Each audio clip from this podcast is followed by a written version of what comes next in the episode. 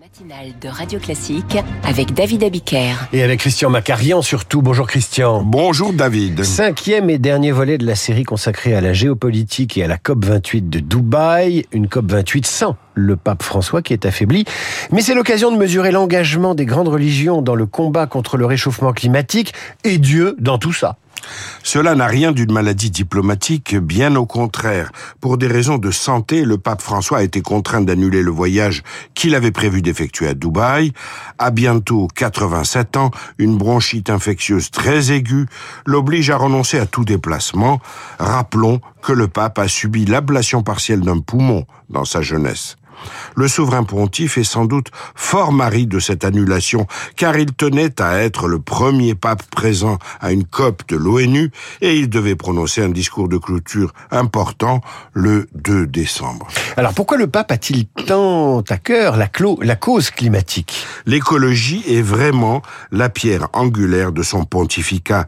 Sitôt élu, Jorge Mario Bergoglio a choisi pour nom celui du plus grand saint protecteur de la nature des animaux, François d'Assise, l'homme qui écrivit le magnifique Cantique des créatures.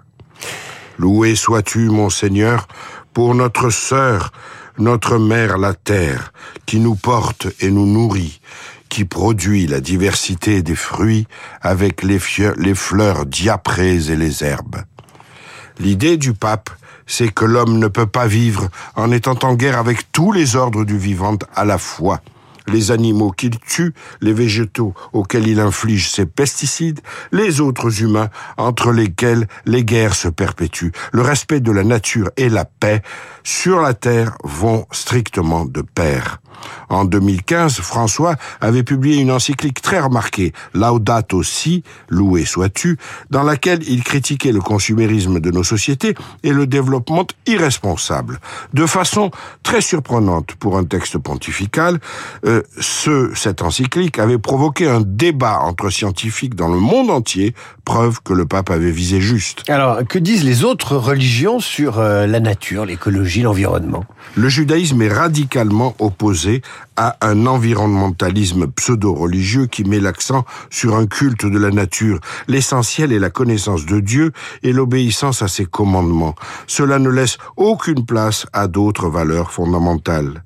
Mais au Jardin d'Éden, l'œuvre du Créateur est pure et sans aucune chimie. C'est donc par une médiation essentielle que l'homme en vient au respect de ce que Dieu a fait. Pour la religion musulmane, l'écologie a longtemps été un angle mort, en raison d'une obsession ritualiste qui a éloigné les préoccupations universalistes, lesquelles ont le défaut de porter la marque des idéaux importés d'Occident. Ah, ça c'est très mal. Hein, Mais différents courants soufis, certes un peu élitistes, incorporent désormais ce souci à leur réflexion. En matière de respect de la nature, il y a plusieurs sons de cloche, mais une seule vérité. L'homme qui est appelé qui est appelé à croître et à multiplier, est aussi appelé à être celui qui réfléchit et qui répare. C'était le onzième commandement écologique selon Christian Macarian, que vous retrouverez lundi. À suivre La Calas, la chanteuse aurait eu 100 ans de main, portrait hors norme dans le journal imprévisible, Radio Classique 7h44.